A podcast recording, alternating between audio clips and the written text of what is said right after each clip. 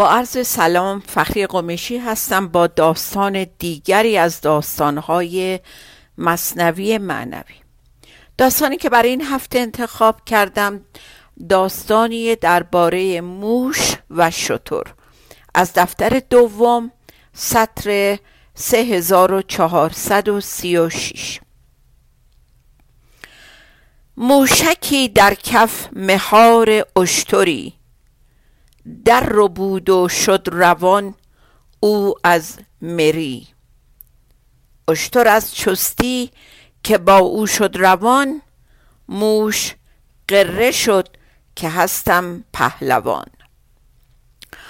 یه روز یه موش کوچیکی مهار شطوری رو به دست گرفت و با تکبر و غرور که این منم که قادرم همچین کار مهمی رو بکنم جلوی شطور روان شد و وانمود کرد که اوه که داره شطور رو می‌کشه. ضمنا مهار چوب نازک و کوچیکیه که در پره بینی شطور می‌کنن و ریسمان یا تنابی رو به اون میبندن و در تلفظ فارسی ما اونو مهار یا افسار میگیم. ولی تلفظ درست اون مهاره. و از اونجایی که شطور خودش چابک و با صلابت بود و راه می‌رفت موش به خودش مغرور شد که من پهلوانم و دارم شطور رو به دنبال خودم می‌کشم. بر شطور زد پرتو اندیشش گفت بنمایم تو را. تو باش خش. شطور که متوجه این غرور موش شده بود گفت اشکالی نداره. فهمیدم چه فکر داری می‌کنی. حالا خوش باش با این حال غرور آمیز خودت تا به موقعش بهت درس بدم. اونچه که آموزگار نمی‌تونه یادمون بده حتما روزگار یه موقعی یادمون میده. مثل همیشه و همه داستانهای مولانا نگاهی به خودمون بکنیم. از همین اول قصه. ما کجای این قصه نشستیم؟ جای تماشاگرها جای موش و یا جای شطور؟ خودمون رو ببینیم. چقدر به داشته هامون مغروریم؟ اونم داشته هایی که خودمون در به دست آوردنش یا داشتنشون نقشی نداشتیم. مثل شکل زیبامون قد بلندمون هوش فراوانمون. شاکریم. یا مغرور. من ذهنی ما دائم همون کار و نقش موش این قصه رو تو سر ما بازی می‌کنه. اگر شطور با قدرت پشت سرش با قدم های بلند را میره موش به حساب زور بازوی خودش می‌گذاره. تا بیامد بر لب جوی بزرگ کندرو گشتی زبون هر شیر و گرگ. رفتن و رفتن تا لب یه رود بزرگ و پر آب رسیدن که حتی شیر و گرگ هم قادر نبودن از اون عبور کنن. چه رسه موش؟ موش آنجا ایستاد و خوش گشت. گفت اشتر ای رفیق کوه و دشت این توقف چیست؟ حیرانی چرا؟ پا نه مردانه اندر جو درا موش از دیدن این جو یا این رود بزرگ خشکش زده بود و متحیرانه سر جاش میخکوب شده بود. شطور که حال او رو می‌دید به تنه بهش گفت ای رفیق کوه و بیابان این توقف و این حیرانی و پریشانی برای چیه؟ مردانه جلو برو و از آب بگذر. ما وقتی در ناز و نعمت و سلامت هستیم زیاد کرکری می‌خونیم و منم منم می‌کنیم. ولی خدا نکنه زندگی یه ذره بهمون سخت بگیره و یه مشکلی سر راهمون پیدا شه. اون وقت دست و پامون گم می‌کنیم و دیگه هممون از این تجربه ها داریم. تو قلاووزی و پیشاهنگ من. در میان ره مباش و تن مزن. شطور بهش میگه تو قراول و راهنمای من هستیم یعنی تو پیش آهنگ این سفری. و درست است که وسط را در بمونی و ناامید بشی. گفت این آب شگرف است و عمیق.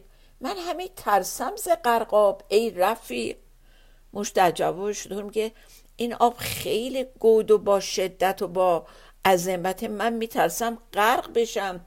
ای رفیق توجه دارین این رفیقایی که تو این دو مورد مولانا به کار برده خیلی می‌تونه معنی داشته باشه. یه جا شطور بهش میگه رفیق کوه و دشت. حالا موش داره به شطور میگه ای رفیق. یعنی واقعا باور داریم که خدا تنها رفیق ماست و اگر اینجا شطور نمادی از اون زندگی برتر اون قدرت توانمندتر و هوش برتر ماست همیشه رفیقه.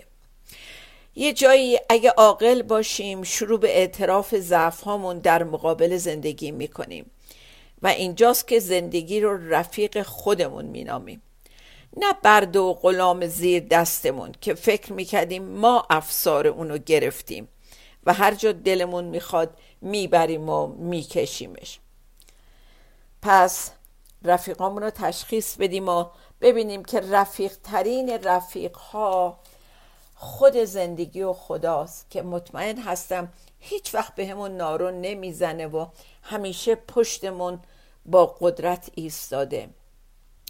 گفت اشتر تا ببینم حد آب. پا در او بنهاد آن اشتر شتاب. شطور میگه اوکی بذار امتحان کنم ببینم عمق آب حد آب چقدره. و با سرعت پاشو بلند کرد و گذاشت توی آب. گفت تا زانوست آب ای کور موش از چه حیران گشتی و رفتی زهوش؟ شطور وقتی پاشو می‌کنه تو آب رو می‌کنه به موش رو میگه. این که فقط تا زانوه مگه کوری موش کور که نمی‌بینی؟ و چرا انقدر وحشت زده شدی؟ چرا حیران شدی؟ چرا از هوش رفتی؟ و درست حالا هوای ما که وقتی تو زندگی مشکلی برامون پیش میاد انقدر اونو بزرگ و سهمناک می‌بینیم که از هوش میریم. گفت مور توست و ما را اجدهاست که ز زانو تا به زانو فرق هاست. موشه برمیگرده بهش میگه آره به نسبت قد و هیکل تو این آب مثل مورچه میمونه ولی به نسبت جسه موشی من این مثل اجده میمونه. وقتی ما کوچیک و ضعیف هستیم مشکلات بزرگ به نظرمون میاد. ولی وقتی ما قوی و بزرگ و محکم باشیم مشکلات کوچیک دیده میشن. گر تو را تازانوست ای پرهنر مر مرا صد گز گذشت از فرق سر. موشه میگه که ای پرهنر اگر این آب تا زانوی توه ولی برا من صد گز صد متر. گز یادتونه دیگه واحد متر واحد طوله. برای من مثل این که صد گز از سرم به بالا هستش. گفت گستاخی مکن بار دیگر. تا نسوزد جسم و جانت زین شرر. شطور به موش میگه دیگه از این بیادبیان نکن تا زندگی تو در این آتش غرورت نسوزه. هی نه یا مقایسه کن. به این دلیل مثلا اینطوری شده. اعتراف کن واقعا به اون کار خودپسندانه که از اول شروع کردی. متوجه هستین که هنوز اینجا موش اعتراف نمی‌کنه به اشتباه خودش.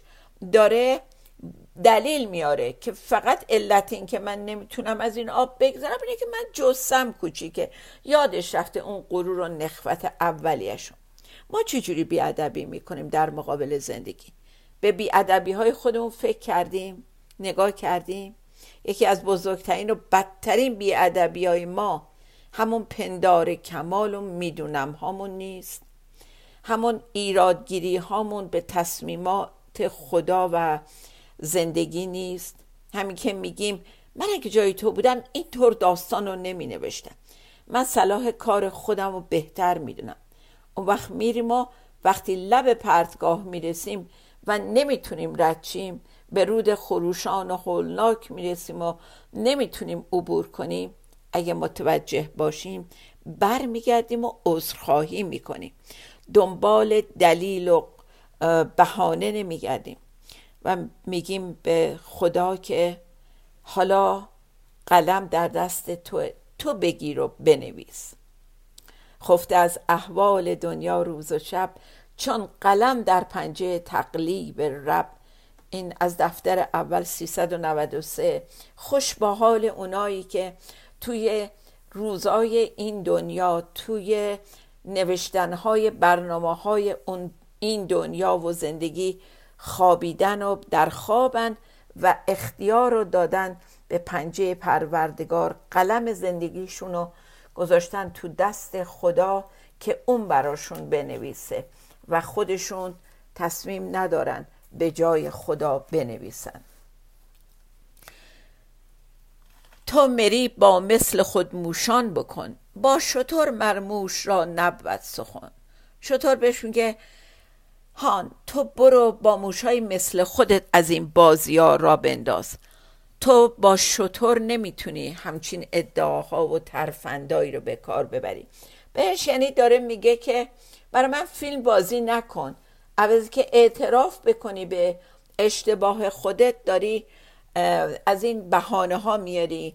اینا رو با بزرگتر از خودت نکن. با همون موشای هم قد و قواره خودت از این کارا بکن. رحم آمد مر شطور را گفت هین برجه و بر کودبان من نشین. خب با همه اینکه هنوز موش اعتراف نکرده و داره به کنایه میگه که آره حالا مثلا من به این دلیل این دلیل نمی‌تونم شطور دلش به ره میاد و بهش میگه بلند شو بپر بیا رو کوهان من بشین و زیادی حرف نزن. این گذشتن شد مسلم مر مرا بگذرانم صد هزاران چون تو را. برا من مسلم و آشکار بود که تو این درخواست رو به هر حال از من می‌کنی و گذر دادن صدها مثل تو برا من هیچ زحمتی نداره. خب حالا در واقع همه داستان رو گفتیم یه تنفسی بگیریم و برگردیم ببینیم مولانا دنباله این داستان ساده دیگه چی میگه به ما. با ما باشید. Thank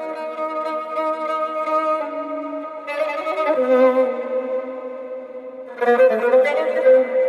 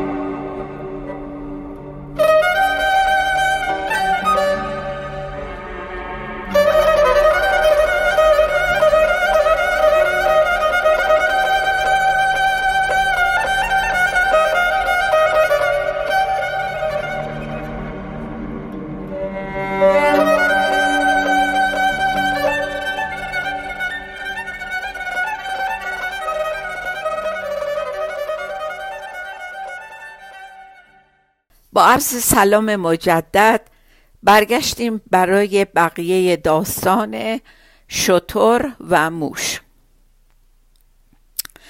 تا اونجا رفتیم که موش بالاخره یه جوری داره به این اشتباه خودش اعتراف می‌کنه.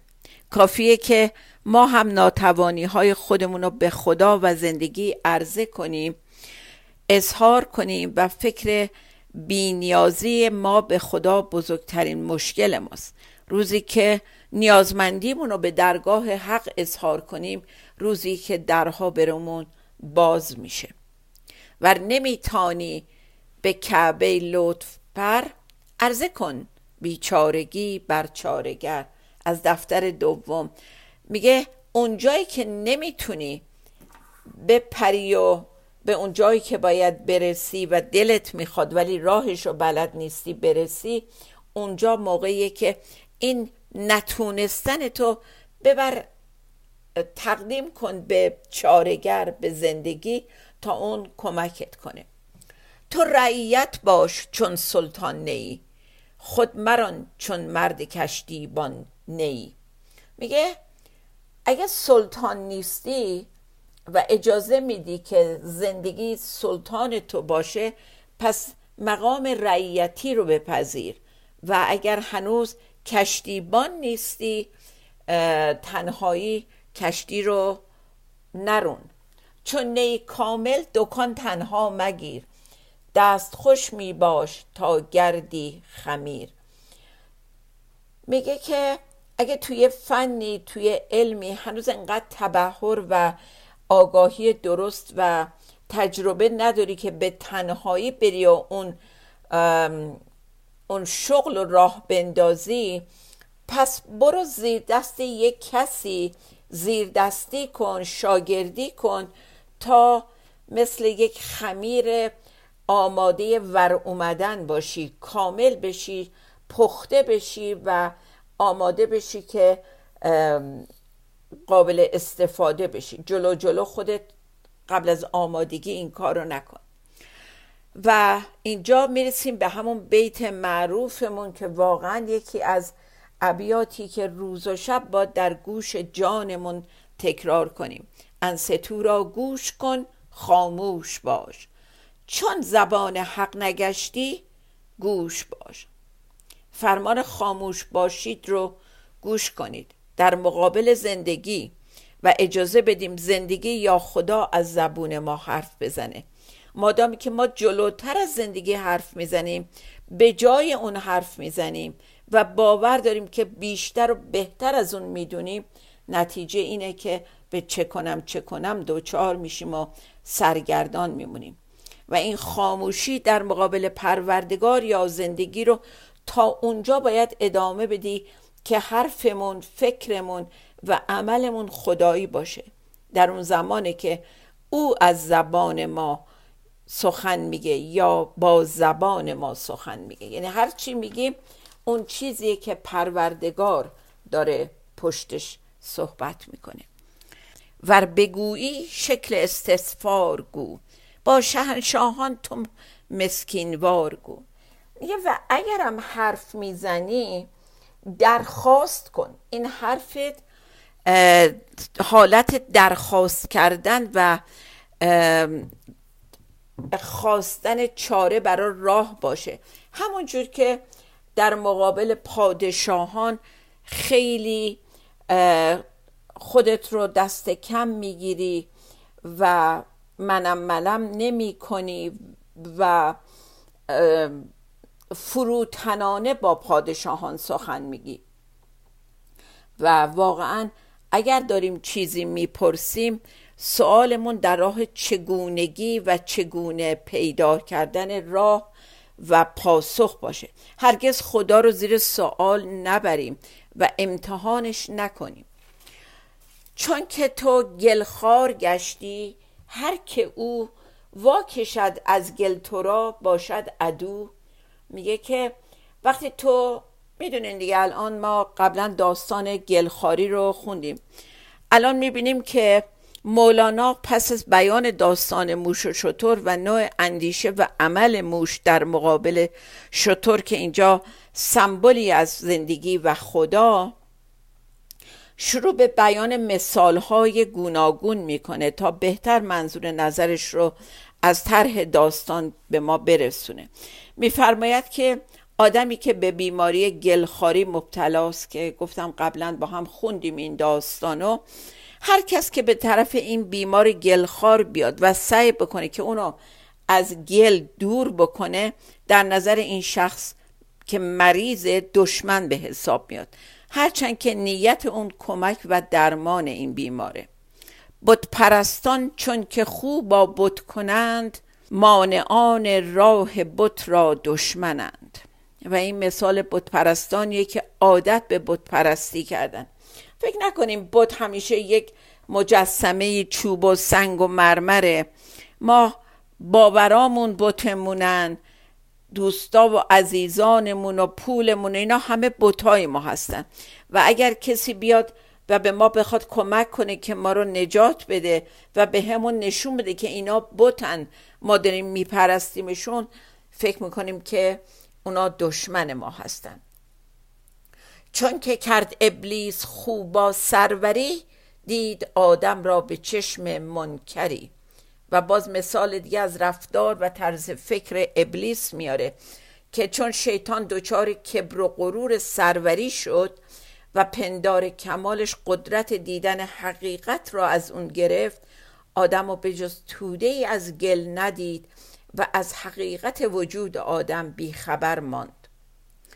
که به از من سروری دیگر بود تا که او مسجود چون من کس شود. شیطان سوال می‌کنه آیا سرور یا پیشوایی بالاتر از من هست که بر او بتونیم سجده کنیم؟ یعنی من قابل سجده کردن هستم. نه اینکه من به کسی سجده کنم.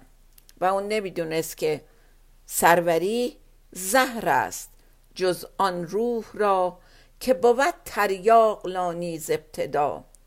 تریاق یعنی پادزهر ضد سم. و تریاقلان یعنی جایی که پر از ضد سمه. یعنی سروری و مهتری تنها شایسته مردان خدایی و خود زندگیه که اونها معدن و پادزهر هستند و گرفتار حس ریاست و سلطجویی نشدن کوه اگر پرمار شد باکی مدار.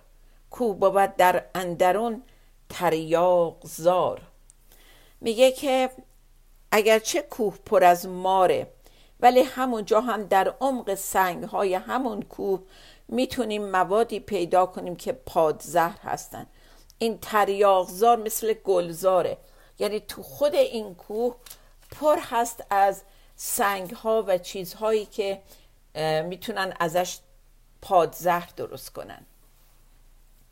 که این می‌تونه سمبل دیگه از زندگی دنیایی ما باشه که هر جامعه در حالی که پر از آدم های شرور و روش های خود انگیز هست. ولی در نهاد همین جوامع انسان های پاک و سیقل شده زیادن. تا نشد زرمس نداند من مسم. تا نشد شهدل نداند مفلسم. خدمت اکسیر کن مسوار تو. جور میکش ای دل از دلدار تو. میفرماید مس تا وقتی به اکسیر اجازه ندادی که روش کار کنه و اونو تبدیل به طلا کنه از بیارزشی خودش بیخبره و نمی‌دونسته چقدر بینواست. پس ما هم باید مثل مس به کارگاه صنع خدایی بریم و اجازه بدیم که زندگی روی ما کار کنه در حال که اعتراف به کمی و کاستی های خودمون داریم. از دفتر شیشم خوندیم این سه بیت رو که جمله استادان پی اظهار کار نیستی جویند و جای انکسار لاجرم استاد و استادان سمد کارگاهش نیستی و لا بود هر کجا این نیستی افزون تر است کار حق و کارگاهش آن سر است و باز در همین دفتر دوم سطر 690 کارگاه سن حق چون نیستیست پس برون کارگه بی قیمتی است. خب و دو خط دیگه چون وقت زیاد نداریم کیست دلدار؟ اهل دل نیکو بدان که چو روز و شب جهانند از جهان. حالا میگه به کدوم دلدار تسلیم بشیم و اجازه بدیم که بتراشتمون و درستمون کنه؟ اونی که همیشه در همین لحظه و مرتب در حال تسلیم باید باشیم ای کم گو بنده الله را متهم کم کن به دزدی شاه را. اینقدر از بنده خاص خدا ایراد نگیر و شاه رو متهم به دزدی نکن. و همه این مثال ها برمیگرده به اینکه موشی در مقابل شطوری قد علم می‌کنه. و حس برتری درش پیدا میشه. تا داستان دیگه شاد و بیتوقع بمانیم. خدا نگهدار.